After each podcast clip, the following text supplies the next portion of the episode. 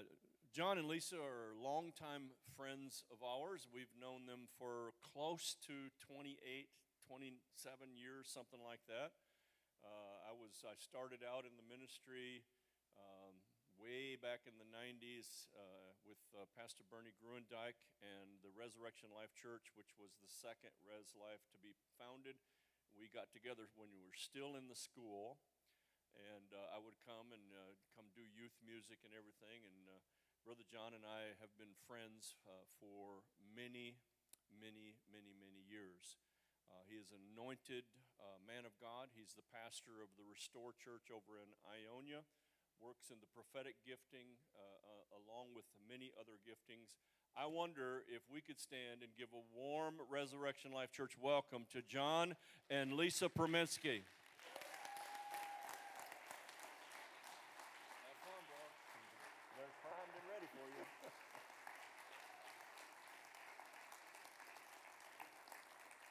Amen, amen. Well, I am thrilled to be here. Back in the day when I was a youth pastor, Pastor Rick was my worship leader, and we would turn him loose. And uh, um, uh, this pulpit is gorgeous. Not only do you have a Savior who was a carpenter, you got a pastor who was a carpenter. Look at that. That is amazing. Um, the church I, I grew up in, my pastor, when he would open with a word of God, he'd say, Can we stand in honor of God's word? Can we do that this morning? Stand in honor of God's, in honor of God's word. John chapter 14 is where I'm going to start. No telling where I'm going to end up. John 14, look at 15. It says, If you love me, obey my commandments, and I'll ask the Father, and he'll give you another advocate who will never leave you. He is the Holy Spirit who leads in all truth.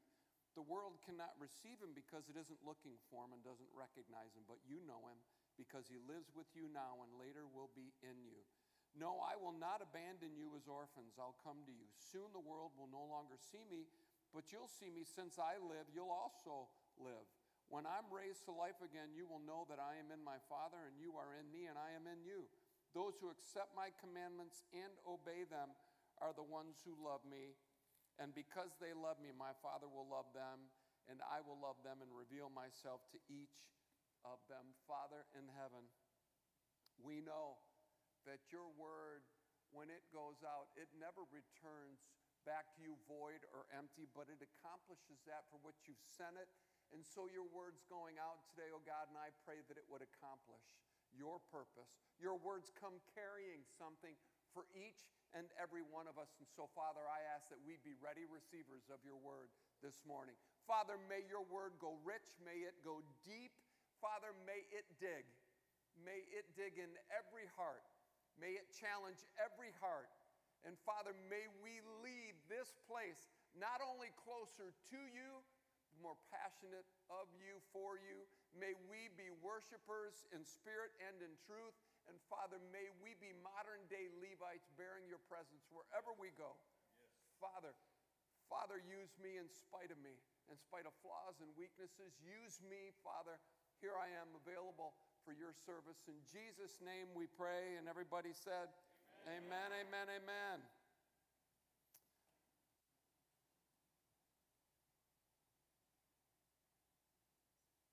I do two things to try to, to stay in shape, and now that I'm 60, you know, I, I'm just doing my best to, to stay after it. I like to lift weights, and I also like to walk. And sometimes Lisa's with me walking. Um, sometimes I'm by myself. On this particular day, I'm by myself, and when Lisa's not with me, I'm usually listening to a message, a podcast. And I was listening to a message by Pastor Michael Miller from Upper Room. Um, you probably heard some upper rooms worship.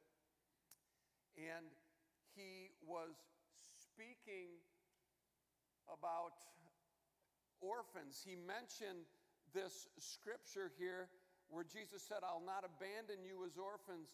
And that message so grabbed my heart. I don't know if I heard another doggone thing in that podcast, and my mind just began to race. My heart began to race. And this is really uh, where this kind of came out of and it was birthed out of. I thought Why do so many that have invited Jesus into their hearts struggle with abandonment issues? I couldn't get away from that thought. And what I believe God spoke to me and what God continued to speak to me through this, I believe is going to help you today. And so I first want to look at that word orphans used in John 14, 18 that we just read. The Hebrew root means to be alone. And it's often, often rendered fatherless or bereaved. It carries the idea of a person who's without legal standing. Maybe you've heard the legal expression, uh, you know, or the, the expression a person doesn't have a, a leg to stand on. So this word can cover anything from having no parents to extreme rejection or loss. One description even added a friendless person who has no associates. So, so how does this affect us? And why would why did Jesus feel like he had to, to tell them that. Research suggests that orphans are susceptible to depression, anger, anxiety, feelings of sadness. It says that orphans have a tendency to withdraw and to self isolate. How powerful is it then that Jesus promises not to leave us orphans? He knew his departure would be difficult for the disciples. And so notice Jesus says, I will come to you. I will come to you.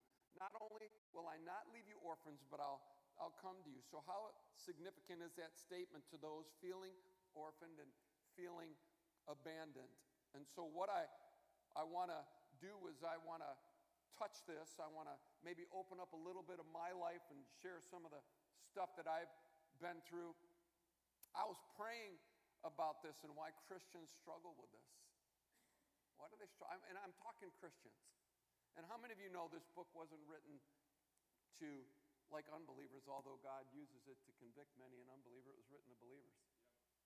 And how many of you know that even as Christians, and I felt like everything just was teed up for me this morning, how many of you know that as Christians, we're not void of challenge, we're not void of struggle, we're not void of suffering, we're not void of that stuff. My pastor used to say, if you're not struggling with something, I wonder if you're growing at all. So the issue is whether you're gonna you're gonna deal with that or whether you're gonna keep circling the same mountain, the same wagon, the same and it's funny how we'll keep doing the same thing over and over again and expect different results. So I was praying about this, and I sensed the Holy Spirit tell me this that people struggle with abandonment issues because they won't abandon themselves to God. Come on, church. You can come to church again and you can sit in incredible worship like this. You're blessed to have the worship that you have in this house. Your pastor is a worshiper. But just because you're in God's presence doesn't mean you have to deal with anything. I you can sit there, you can daydream, you can wish that so and so was here. Oh man, they need to hear this. Oh, they love this song. I wish they were here. You can be thinking about what you've been through this week, or you can abandon yourself to Him. And I don't think it's like a one time moment, you know. I don't, I don't think it's, you know, I don't think altars are things that we build so that we can remain there. I, I think altars are built so that we'll remember there and so that we'll move on from there. And, and I think so many times we, we're so focused on the altar that was built. Oh, I remember that service. That was powerful. God so met me there. Well, has He met you lately? You know? My Bible, okay, I'm going to try not to get ahead of myself. All right. I'm just starting to mess a little, just starting to mess. Um, I like ice cream, I just don't like soft serves. So hopefully you're going to allow me to go after it. So you don't ever have to have me back, but I do want to help. So think about this. Think about this. The tendency of the abandoned is to withdraw and it's to isolate. It isn't to draw near to anyone, including God. You're going to convince me that because of what you've been through in life, you don't want to draw near to anybody. You don't want to develop any kind of in depth relationship, yet you're doing that with God? Mean, that's like telling me that you don't open your Bible in church, but you do in your home. That's like telling me you don't like worshiping at church, but you do at home. That's like telling me that you don't like to pray when there are people around, but you pray when you're all alone. I don't know if I always buy into that. I mean, the only Kool Aid I'm drinking these days is Honolulu Blue, God bless them. And uh, I'm drinking all that Kool Aid. By the, way, I think I just bought a keg of that blue Kool Aid. Um, but I'm not, I'm not buying the, the, I don't do it publicly. My Bible tells me that what takes place privately, God rewards publicly. Oh, and so, if it's not working publicly, I wonder if it's working privately. And if it's not working privately, what are we running from? Why aren't we dealing with it? Why aren't we facing it? Fear doesn't go away because you negotiate with it, fear goes away because you've dealt with it and you've faced it. I have found the only way you're going to deal with fear is by boldly dealing with that stuff. You can't run, you, you don't negotiate with a terrorist, and fear is a terrorist spirit, not from God. So, how life changing drawing near to God can be, especially for the abandoned. It's risking it all, taking a leap, finding that God can indeed catch you, and He will. So, how does healing come? To an orphaned heart, which is the title of my message. If you, I'm not the best with titles. I even tell my staff, you come up with a title. Here's what I'm preaching on. I don't care what you call it. Pastor John, we don't like your title. I said, let me get this. You like the message, you don't like the title. You come up with a title, then I don't care. What you call it, call it whatever you want. So, title of my message is an orphaned heart, but if you don't like that, you can put whatever you want to on it. Um, how does healing come? Well, I believe part of it, and I, I believe we start by abandoning ourselves, band, abandoning ourselves to God. And that will break off abandonment issues and, and tendencies. Inviting the Spirit of the living God into our hearts brings healing to our hearts because the Holy Spirit isn't just with us, but He's in us, right? right? And so think about, in order for healing not to come, how much you have to stiff arm the Holy Spirit, how much you've got to push him away. And I don't want you going there right now. Well, he wants to go there right now. Let him go there right now. Yes. Don't fight him. Don't fight him. Work with him, not against him. Right. But many people feel this way for, for years. And so, as the Holy Spirit comes, he begins to heal he begins to deal with stuff. And every once in a while, maybe you feel like you're in something that's a little bit bigger than you are, and so you ask for some help. One puts a thousand a flight, two, ten thousand, right? And so you need some help. There's power in agreement where two or more agree on anything. It doesn't say where you agree on something, it says where two or more agree on anything they ask the Father, it'll be done. And so many times you need someone to join with you in prayer, and we're going to offer opportunity for that today. Is, is it overnight? No, but it's begun. I think in America, we just we want everything like right now. Right now. Used to be, used to be a burger joint called Hot Now. I don't know if they have them anymore, um, but they prided themselves on being inexpensive and fast. I don't know if they were the best burgers, but I got them right now and they were hot, and so I guess I was okay with it. But even dramatic deliverances need to be walked out, powerful healings need to be walked out. And with God, change comes not from the outside in, but from the inside out. He microwaves us, He cooks us from the inside out. We want God to deal with this outwardly and that outwardly, and God's saying, no, no, no, no, no. I look at the heart. People look at all that stuff. 1 Samuel 16, 7. Man looks at the outward appearance. I look at the heart. God's looking at your heart today. And all those issues that you'd like to skirt or you'd like to put an outward appearance on and say, no, no, no, I got it together. I got it going on pretty good. God's saying, no, but your, but your heart. That's why when God speaks, you feel it. And then you wrestle with it in your head. How do I know it's God? You feel it. There's something about God that just cuts right through you. That's why in Scripture, God's voice is likened unto many waters or thunderings and lightnings. Why? Because it was felt. It was felt. So the natural man cannot understand the working of the Spirit. One commentary describes the natural man as the unconverted and unregenerate, the person who is void of the Spirit and who belongs to this age. So that in mind, go to 1 Corinthians chapter 2. Hope you brought your Bibles or your digital device.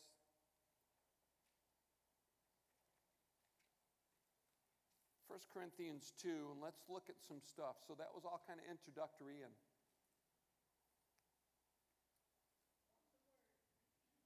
look at verses 14 and 15 of 1 Corinthians 2. says, But people who aren't spiritual can't receive these truths from God's Spirit. It all sounds foolish to them, and they can't understand it, for only those who are spiritual can understand what the Spirit means. Those who are spiritual can evaluate all things, but they themselves cannot be evaluated by others. Other renderings will say, or don't have the Spirit, or who only have physical life. We can't understand the working of God without His Spirit working in us. We can't. So, why is this so critical to understand? Look at 1 Corinthians 2 10 with me. And hopefully, this will help but it was to us that God revealed these things by His Spirit. For His Spirit searches out everything and shows us deep secrets. Deep secrets. Because the Holy Spirit searches out everything, including the deep things of God, that's why. There is no way we could ever understand the things of God without His Holy Spirit. That's why communion, fellowship, partnership with the Holy Spirit is so important. 2 Corinthians 13, 14, it's like the last verse. And it says, and may the communion of the Holy Spirit or the fellowship of the Holy Spirit be with you all. You can commune with the Holy Spirit. You can fellowship with the Holy Spirit. Benny Hinn wrote Good Morning, Holy Spirit, totally based on just this verse in 2 Corinthians 13, 14. You can have communion, fellowship with the Holy Spirit. Like y'all are going to get together after service and you're going to hang out, some of you together, and you're going to fellowship. You can have that with the Holy Spirit. Well, if that isn't going on, then what is messing with that? What's interrupting that? I mean, if you got a beef with somebody here, and I'm praying that you don't, and you once enjoyed sweet fellowship together, you're probably not inviting them out to eat. Maybe you do after today, invite them out to eat, but you're probably not inviting them to a meal. You're not enjoying fellowship with them. There's a rift there, there's an offense there. Well, when that's going on with the Holy Spirit, you're not living. You're starving spiritually. And so when there's something messing with your relationship with the Holy Spirit, it must, must be dealt with. So let's go back to John 14, 21, and I'm going to go from preaching to meddling. Is that okay? All right. John 14, 21. Look at this verse again a little bit more closely now. Those who accept my commandments and obey them are the ones who love me, and because they love me, my Father will love them, and I'll love them and reveal myself to each of them. Notice how Jesus said that he'll reveal himself to those who are obedient to God's word and accept God's word. Why does it have to mention both? Because you just can't read God's word, you've got to accept it. Man, if you just came for this, this is going to help.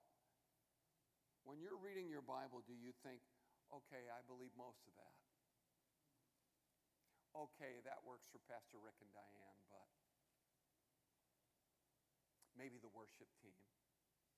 I, I struggle believing that, God, you can really, really do this. Have you ever been over to somebody's house and, and they say, hey, hey, hey, we don't talk about that here? My next question, if you're like me, is well, what else don't you want to talk about? I don't want to keep bumping into these walls that you've got up here. What can't the Holy Spirit talk to you about? Why can't He go there? And if He can't go there, what makes you think that He even feels like He's invited to the party at all? Are you checking Him at the door? Holy Spirit, you can come in, but don't mess with this, or don't mess with that. You know how I don't like it when. And if he seems to be pecking away at the same thing over and over again, why do you think that is? I mean, I'm Polish. I like to keep things simple. God keeps putting his finger on stuff because you haven't given it to him. God keeps putting his finger on stuff because you're not dealing with it. You ever find yourself saying, Why do people always bring that up about me? I hear people say that about me all the time. It says that those that are obedient to God's word and accept God's word, God's word, that Jesus reveals him or manifests himself to them. And reveal or manifest means to cause something to be fully known by revealing clearly and in some detail. I love worship, anointed worship. In worship, God's presence begins to fall. It's almost like a full length mirror is placed in front of you, and you get to see yourself as you really, really are. Because God's showing you you. Anybody else shows you you, your spouse, your family. You can't handle it. When God does it, it's like, oh, it's got to be true. When I read that, I immediately thought about how Jesus will reveal himself or he'll manifest himself. I thought, this can't be overnight. It can't be overnight. And I'm grateful for the overnights and I'm grateful for the suddenlies, but I believe this speaks of a process and staying the course and walking in obedience. And since when is obedience a one time deal anyway? I mean, then why don't you just say that you're not obedient, but you once were? I was obedient that time. So it's ongoing. We keep, we keep expect, accepting God's word, keep walking in obedience to God. We keep keeping on. Let me show you something in Second John. Must be good if it's in Second John, a little one chapter book before you get to Revelation. Second John. Look at Second John. Begin reading. We'll read the first four verses. You guys there?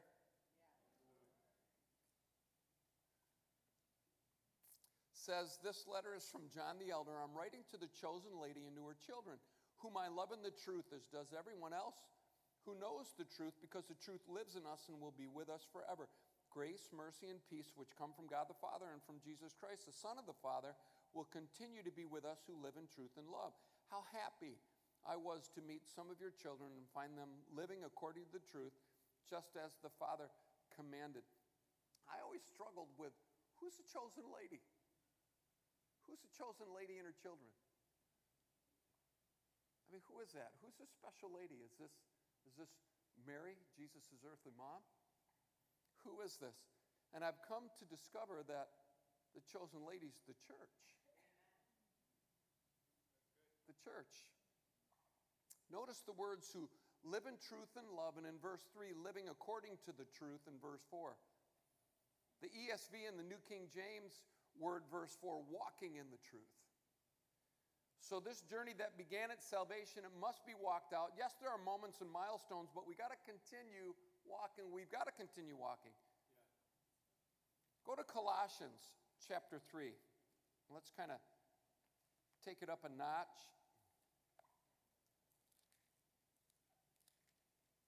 Colossians 3.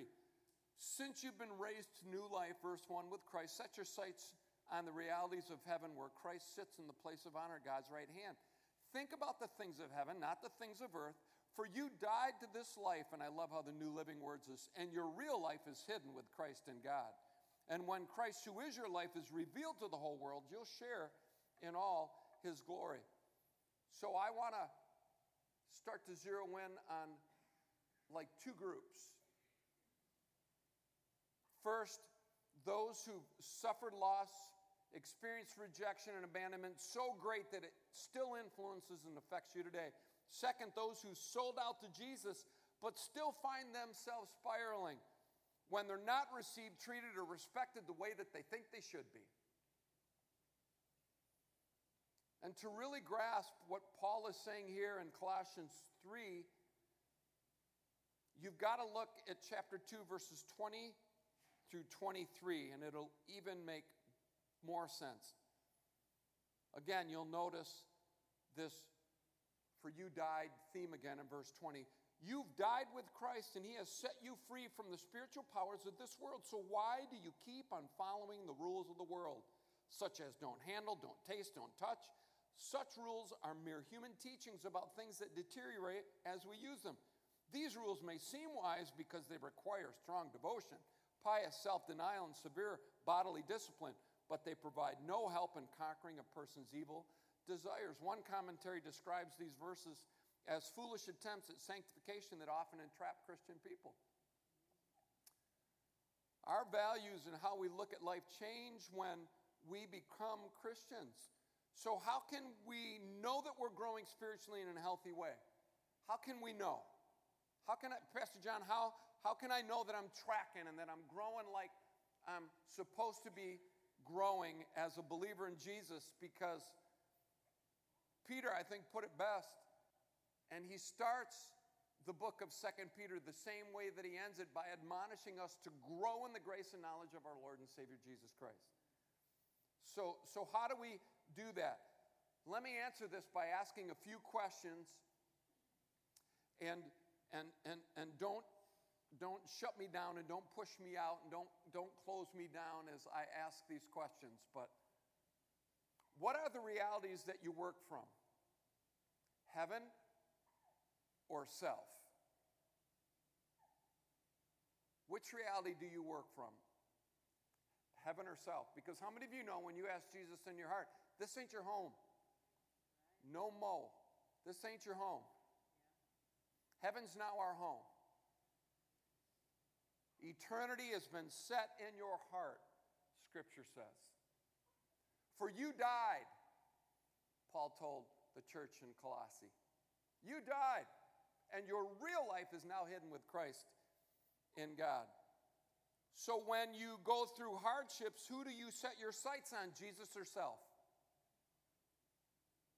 I'm going to tell you the basis of Christian growth in a healthy way is so it hinges it hinges on this. Does everything always come back to you or jesus? I can't believe how she looked at me. I can't I, pastor rick he, he didn't even say hi to me this morning.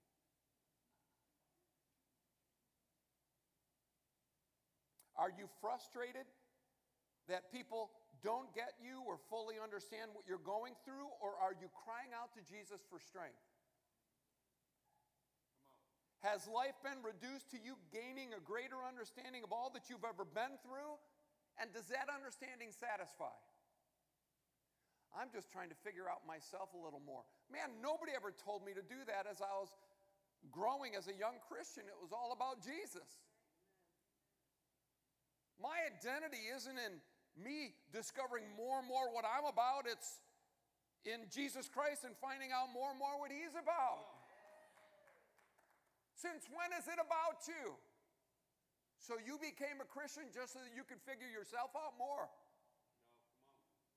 This ain't rocket science. When you became a Christian, it became about Jesus Christ. I believe it was Peter that said, Once you had no identity, but now you have an identity as God's people. We're God's people. We're God's people.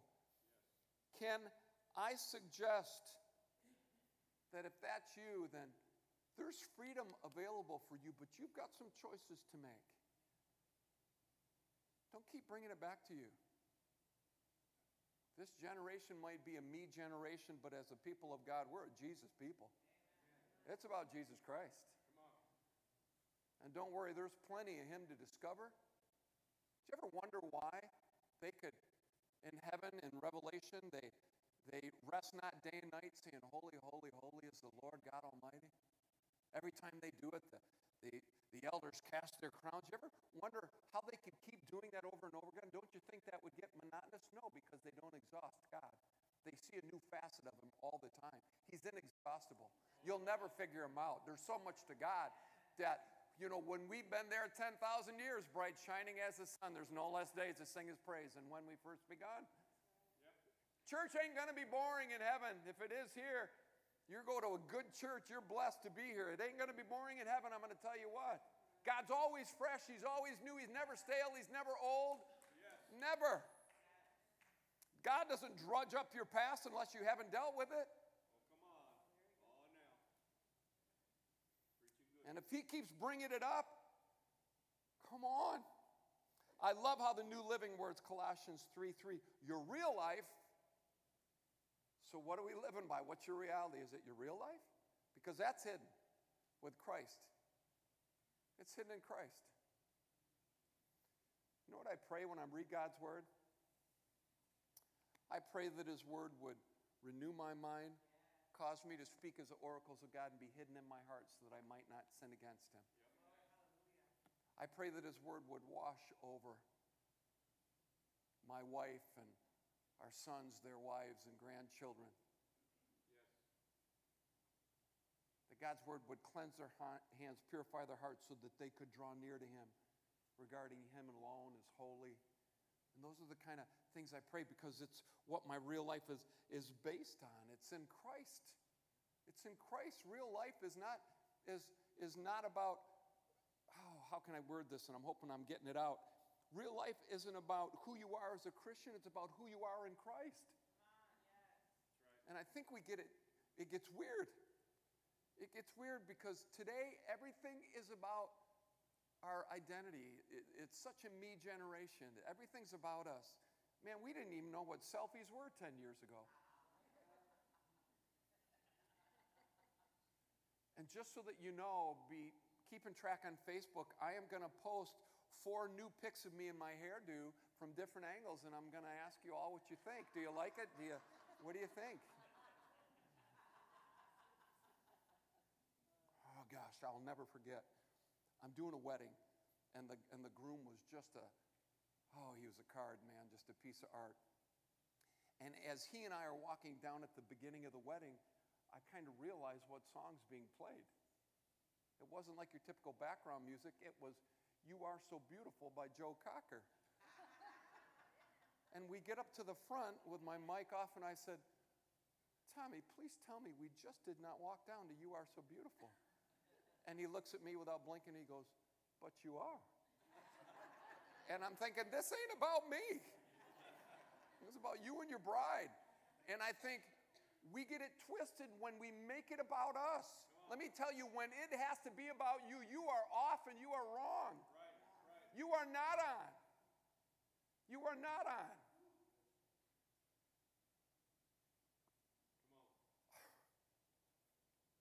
Even in a healthy relationship, in a healthy marriage, 1 Peter 3, the husband is to dwell the wife with understanding. It, it's never about us. The moment you become a Christian, it ain't about you anymore. The gifts of the Holy Spirit aren't about you, it's about others. None of it's about you. You're supposed to be dying, you're supposed to be laying your life down. That's what greater love is. And I don't know what's happened in the church today, but it seems like so much has become about us, about our being understood. Going to tell you, you're going to get shipwrecked if you continue to adopt that. It is about Jesus Christ. You know, the young people that are on fire for God today, they're so abandoned in worship, they could give a rip about anything else. I was praying one time. How am I doing? I was praying one time about God, what is it about this younger generation? You know, what, I mean, they could they could worship for three hours. They could, I mean, you know, they'll ask me, Pastor John, you want to go to this this concert? No, I don't know if I could stand that long. It might hurt my feet. I don't know if I could. I mean, but and the Lord told me that they want me. They want me. And they that want Christ and desire Christ are going to pass those that are thinking about themselves or wondering why the church is doing this or that or why don't we do this? Why don't we do that? The altar is going to be flooded by people that want him. I said a long time ago that in the last days, church is going to be a revolving door. Old, seasoned, bitter, offended saints are going to leave, and young, outcasts, and passionate worshipers, they're going to come because they just want Jesus. They just want Jesus. If 2 Corinthians 5:17 is true, if anyone be in Christ, he's a new creation. Old things are passed away. All things have become new. If 2 Corinthians 5:17 is true, your old life is gone. If our old life is not gone, the new life has not come. Let me say that again. If your old life isn't gone, if old things haven't passed away, the new hasn't come. And if the new hasn't come, then why hasn't it come? God's not looking for greater effort on your part, He's looking for greater abandonment. I mean, honest, do you think that you can like flesh this thing out? Isn't that what Paul said to the Galatians? You foolish Galatians, who's bewitched you? Having begun in the Spirit, you're not going to finish in the flesh? Is that what we're going to do? Is that what we're going to get saved and then we're going to take it from here? Holy Spirit, I got it. Man, you've been working hard. Sit down. I got this. So, how can we know that new life has come? Well, God will be speaking to your heart and you're living based on his words. Deuteronomy 8 3 says it's how we're to live by every word that proceeds from his mouth. Notice that it's present tense. Notice that it's current, it's not past. We don't live based on every word that proceeded from his mouth. You once heard coming from his mouth. And notice that with the kingdom of God, the way that you grow, you grow ear to mouth. Your ear to his mouth. In the physical, you grow hand to mouth. Spiritually, you grow ear to mouth. That's how you grow. That's how you grow. And we don't live this new life based on emotions, even though we have them. We don't live this new life based on feelings, even though we have them. Why? Because our emotions and our feelings are not realities that you can live by. We can't afford to set our sights on emotions and feelings. Do we grieve? Yeah, but 1 Thessalonians 4:13 says, "We don't grieve like those who, who have no hope. We have hope when we grieve." Are we rejected and ridiculed? Yes, but our identity is in Christ now. Why? Because you died and your real life is hidden in Christ Jesus. So, Pastor John, you don't grieve, you've never been rejected, suffered abandonment of any kind. At 18, I found my mother dead. I wasn't a Christian. I was hungover. First semester of college, and so I was probably up smoking weed and snorting coke and so I'm hung over and wondering why mom didn't answer the phone. I mean, mom could be anywhere in the house and she'd get that phone within four rings. And so I, the phone kept ringing and I woke up and I'm wondering what's going on.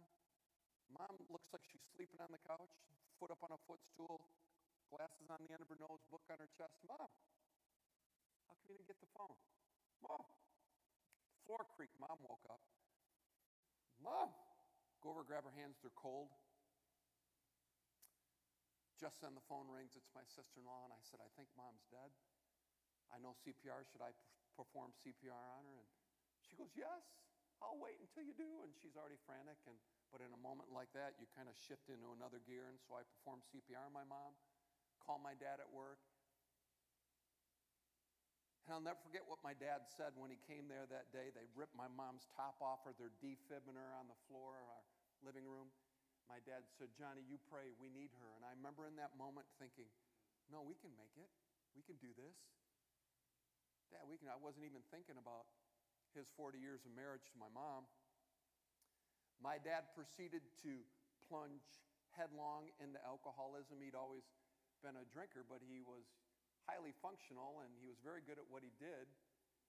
And now, all caution thrown to the wind. And so I was really abandoned by two parents. And I don't know if you've ever thought about this, but loss is like a form of abandonment. And I remember somebody ministering to one, one to me one time said, John, I'm so sorry that your mother abandoned you. And I'm thinking, she didn't abandon me, she died. But that's what it felt like. Yeah. And then my father, choosing alcoholism over, you know, still being a dad. And even though I was 18, I was a very immature 18 year old. I mean, I was so immature that when we got back from the hospital, when we said, you know, man, yeah, take her off the machine, I mean, she was pretty much gone. My brother said, Come with me. My Vietnam veteran brother brings me downstairs in the basement, and I'm like, What are we doing?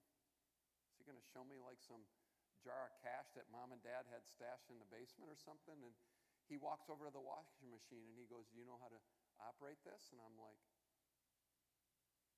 No. He goes, Well, you're going to have to learn. And I go, What do you mean? He goes, You think dad's doing the laundry? He said, John, he hasn't done it in 40 years. I said, So I'm doing the laundry? He goes, And dad's too. and you're folding it and you're putting it away. And so little Johnny Party Animal, he had to grow up fast. Next thing you know, I'm smoking weed and watching soap operas, folding my dad my laundry and putting it away. It was just a different world for me. I've seen all my grandparents, parents, brother, sister in law, two nephews pass away, drinking related deaths. One drank so severely he literally fried his liver before he hit his 35th birthday. My other nephew got drunk and drove into a tree on his way home and was dead on the scene.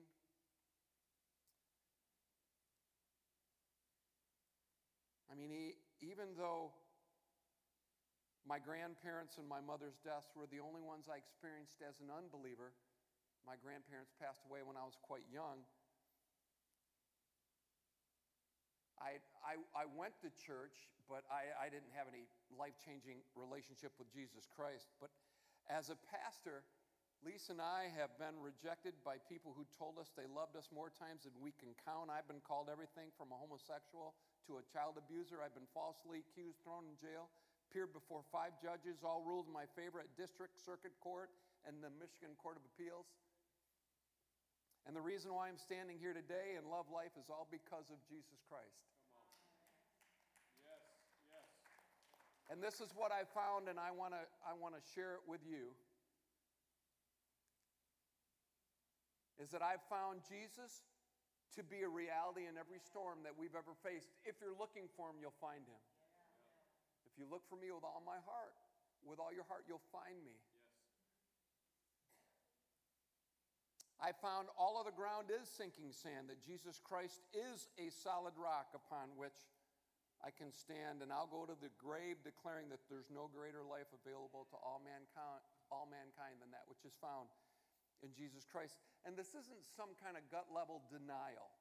You know, I mean, you know, I'm, I'm, I'm not denying the, you know, the physical realities that we have to deal with. Um, this is, you know, this isn't, you know, like some, you know, I believe, you know, that, you know, Christians aren't supposed to suffer. Where are you going to preach that? You do an awful lot better telling people you're going to face stuff in this world. You'll have tribulation, but be of good cheer. He's overcome the world. I mean, be a real Christian. Don't be plastic. Nobody's buying that, and if they do, they're not going to buy it for long. No, this is talking about crying out to God knowing that you've got nowhere else to turn. You don't have some ace up your sleeve if Jesus doesn't work out. You're not escaping reality or keeping people at arm's length because you can't handle intimacy. No, no, no, no. You found out how to cry out to the living God from the depths of who you are. You found out that His presence can be experienced at home, in the bathroom, in the bedroom, just as powerfully as it can in church with anointed worship. And I found this when you're healthy, you keep putting your heart out there. When you're healthy, you keep putting it out there. But, Pastor, what if they reject? What if they, what if they do? What does that have to do with you and Jesus? You don't pull back, isolate, or withdraw, or grow critical of others. You don't rely on substances or drag out that prescription that served its purpose long ago. You don't blame others for where you are, no matter how justified. You don't, you, you, you, you, don't do that. You, you keep reaching out to love again and again, no matter how you're treated or even fear how you'll be treated. You boldly face your fears, keep moving forward, not dwelling on the past. If you've truly surrendered all to Jesus, if you've surrendered all. The accusers, the blamers, the criticizers, the analyzers are seldom the surrendered, the committed, and the worshipers in spirit and truth. Seldom. Seldom. They're the ones sitting back and watching. Where everybody else is entering in, they're kind of checking out to see who's entering in. I struggle with those who regularly receive words for others and seldom receive from the Lord themselves. I just struggle with that.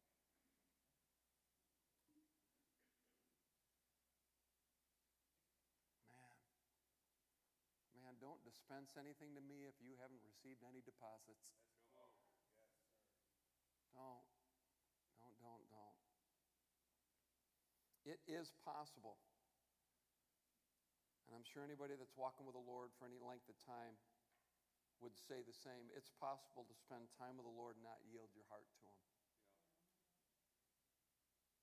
It's possible. It's possible. If you don't bring your heart to the Lord, He can't speak to it, convict it, change it, fashion it anew. He can't do it. The Amplified Bible reads Philippians 3 3. For we who are born again have been reborn from above, spiritually transformed, renewed, set apart for His purpose, and are the true circumcision who worship in the Spirit of God and glory and take pride and exult in Jesus Christ and place no confidence in what we have or who we are in the flesh. I think I wrote down Psalm 118, yeah. 118, 8. It's better to take refuge in the Lord than to trust in people. And I'm not saying to be, you know, mistrusting. Just saying your refuge is the Lord. It's not, it's not a person. Your spouse isn't your refuge. Your kids, your grandkids, they're not your refuge.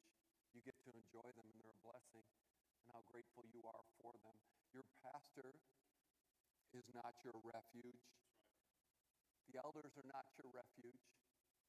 This church can be a place of refuge, but it's in hopes that you'll find Christ, that Jesus would be the refuge that you run to. We run to the Lord and we're safe, right? The name of the Lord is a strong tower. The righteous run to him and are safe. And I don't know how aware you are of how blessed you are to have a church like this. I mean, churches are caving left and right over issues that you wouldn't even have thought a church would need to clarify, but they have to today. Denominations are being torn in two. The Methodist denomination, for example, has now been fractured over the whole LGBTQ issue.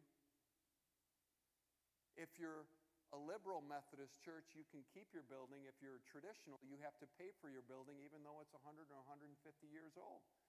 And we know that because the Methodist church right by us has to cough up like $90,000. And they had a fire. And the insurance company didn't even give them all the money that they need to renovate the building. So they need to renovate the building. And after they've renovated the building, then they need to purchase the building. And the vineyard movement is torn over this, believe it or not. John Wimber would be rolling in his grave. And the church shouldn't be defined by its sexual preference, it should be defined by Christ. I don't understand. Why, are, why is that even an issue? I thought we're here to talk about Jesus. You're blessed to have a church like this. And as I was praying about RezLife St. Louis, Pastor Rick and Diane, I saw this church as an outpost. One of the last days few remaining. And I thought about, you know, back in the day, they would have these outposts and they would be like in the wilderness and it would be the last place that you could go to get provisions or, or staples that were needed for, for living. People are going to come here exhausted from looking for houses that will not compromise. And they're going to come here. They're going to come here. This is a house of integrity that won't sell Jesus out, and many are. But I know your pastors. They ain't selling out. They ain't selling out. And you'll, you can find a church if you want that will cater to you. I want a church that will challenge me. And this is one that will. This is one that will, and you're blessed to be here. This house is unwavering in its stance. This house is immovable from its place. This house is unapologetic in its grace. This house. You have no idea what you have here, yet you're going to find out. Friends or family will come and they'll tell you, You're blessed to have a church like that. You're blessed to have a church like that. And, pastors, Rick and Diane, the reason why the Lord offers you respite, not retirement, is because you're not one of the many, you're one of the few.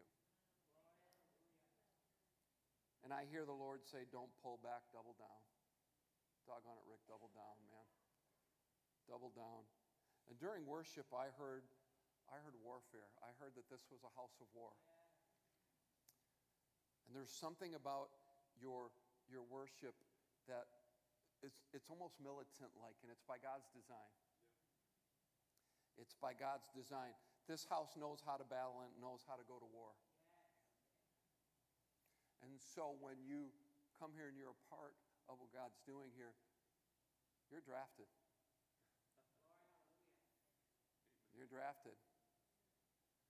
And you are now property, God's property. And in these last days, the Lord's going to serve you notice that you don't get to live your life any way that you want to. You're in the Lord's army. Yes, sir. You're in the Lord's army. And he's enlisting his saints in these last days to take a bold stand for Jesus Christ. Pastor John, I've got, I've got family that are this or they're that, and it's fair. You don't have a choice anymore. If you won't stand for the truth, then what are you going to lead them to? You've got to lead them to the rock that's higher than you are. Where are you going to lead them? Where are you going to take them? You going to take them to your logical conclusion? Or are you going to take them to the Lord Jesus Christ?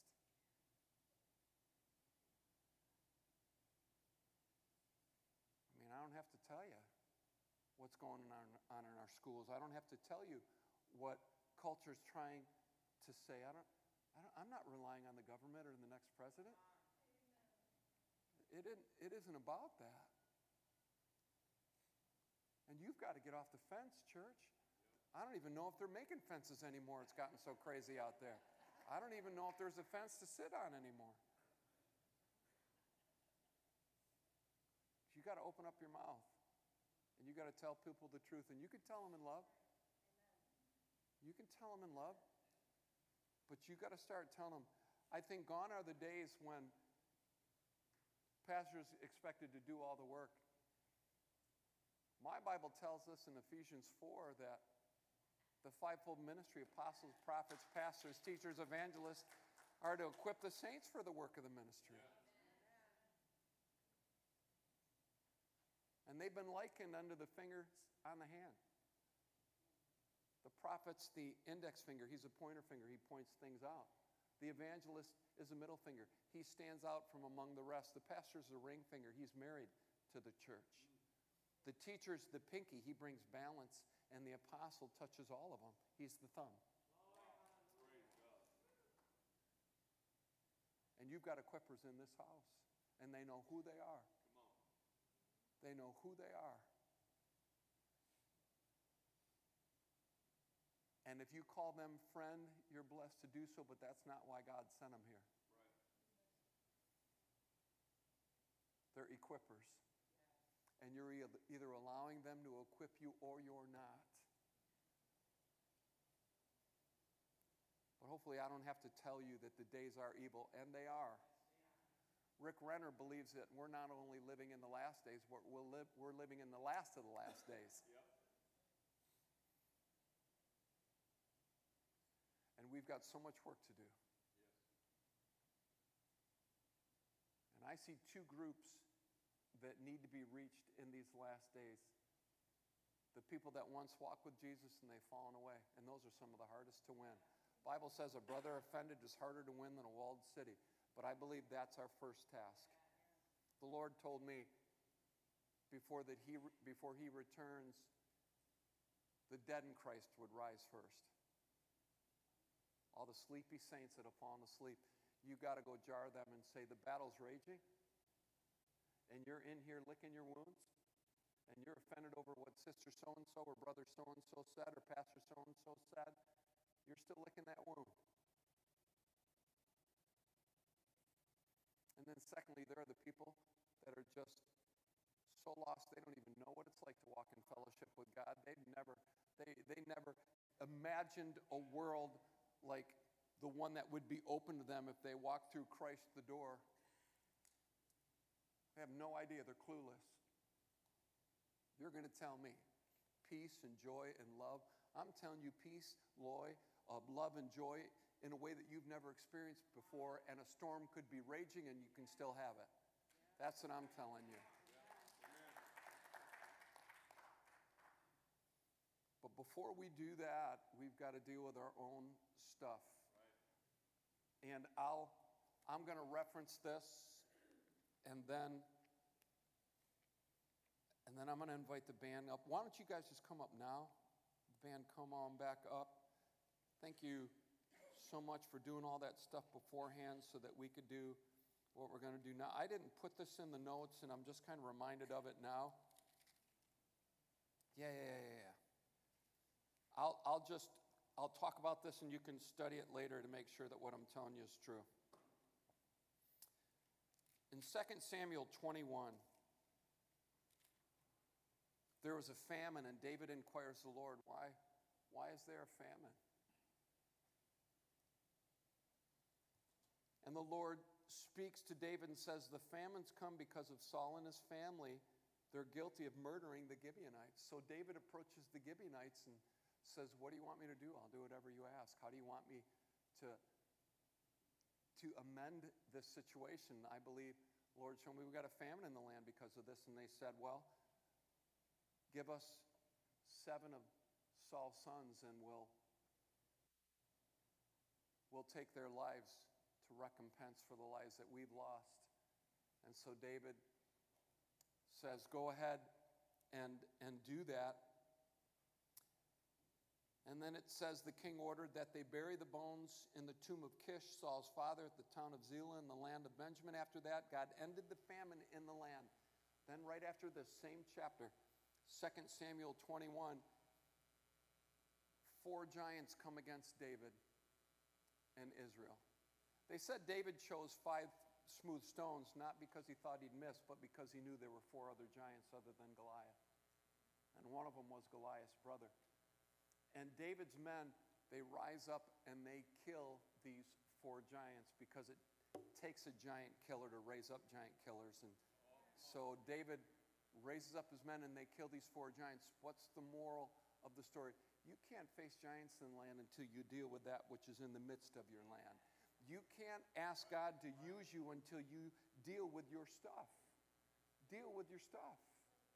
We all got to deal with our stuff. I'm not up here preaching from some pristine crystal cathedral like Lisa and I have got it all together. We've worked through our stuff. We've been married 32 years. We've got four grandkids, and there have been, there's been stuff that's gone down. But man, we run to Jesus. And if you haven't run to Jesus, if you've run everywhere else but Jesus, if God's been putting his finger on areas in your heart and your life, you have to deal with that stuff. You don't get to blame.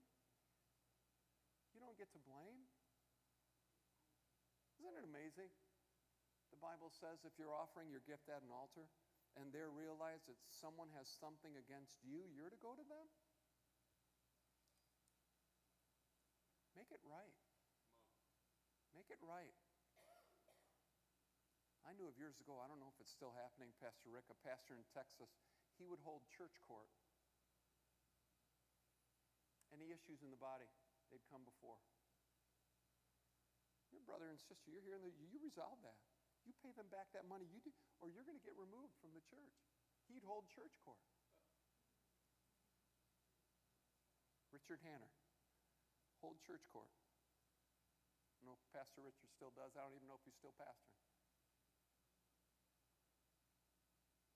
See, we want to just skip right over the stuff we got to deal with and we want to go face the giants. Don't you do it. Right right. Don't you do it. Don't you do it. Is it always coming back to you? They don't get me. They don't understand me. They don't. In a healthy relationship, you're trying to understand the other, not trying to make them understand you. In a healthy relationship, you're not trying to get God under, to understand you, you're trying to, to know Him more. We sing it. I want to know you more. I want to know you more. It's not about people getting you, it's about them getting Jesus. It's not about you being right, it's about God being right. And I found that my right isn't always God's right, and I'm good with that. It's not about God bringing about justice for you. He's going to fight your battles for you. Think about this Joshua chapter 5, last reference, and then we're going to open things up. In fact, could I just get the prayer team to come now so that no one feels like they're coming to an empty altar? Joshua chapter 5, before he faces Jericho, he, he goes and he gets alone and he prays. And the commander of the army of the Lord shows up with a drawn sword. Joshua doesn't know who it is. And he says, Are you for us or are you for our adversaries? And the Lord says, Neither. But as commander of the army of the Lord, I've now come. Let me help you today. If all you hear is this God doesn't choose sides, He's the side that we choose. He's not choosing your side. You're not going to strong arm him into your corner. He's the side, and we must choose him. It's not about whether people are siding with you. Anytime it's an us and them thing, you're, you're already in error. It's about a he thing. I don't know.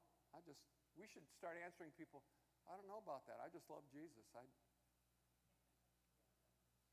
what's God telling you? Oh, you haven't asked him.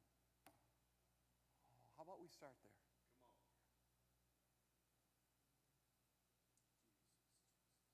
I think we've been building way too many walls and not enough bridges. And I think we've gotten to be really good wall builders and separators and dividers, and not enough bridge builders and not enough people that are covering the gaps filling the gaps in. Where are the repairers of the breach? Where are they? Isaiah 58. Where are the repairers of the breach?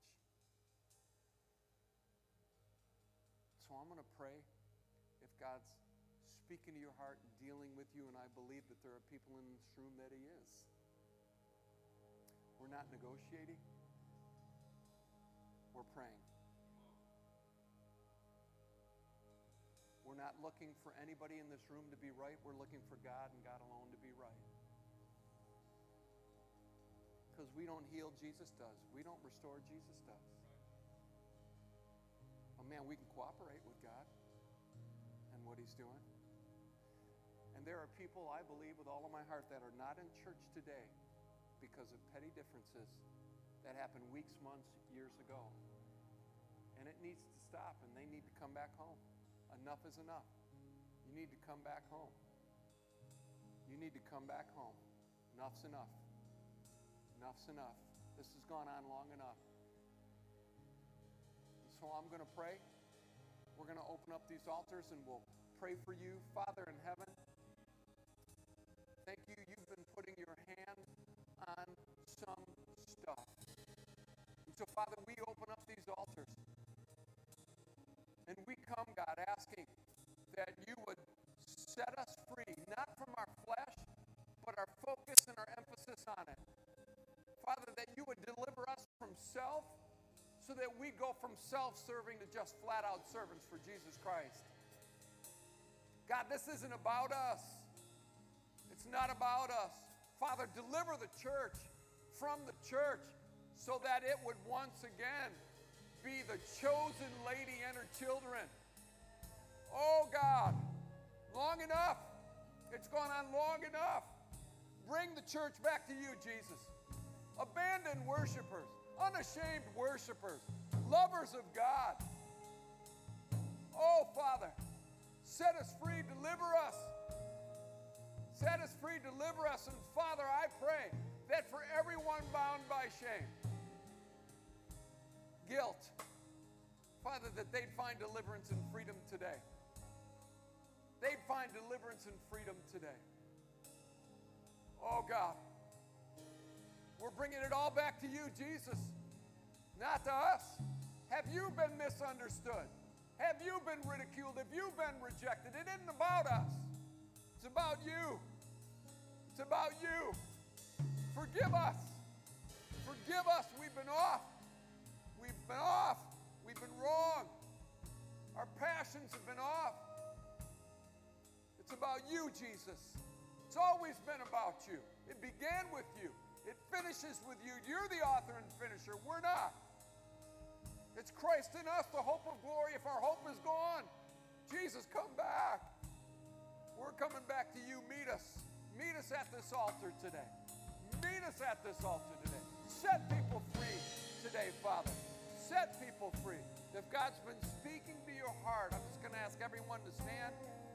If God's been speaking to your heart and you need to be down here, I'm going to ask that you come down here so that we can pray for you. Mike's off while the band plays. We just want to be able to pray for you today, Father.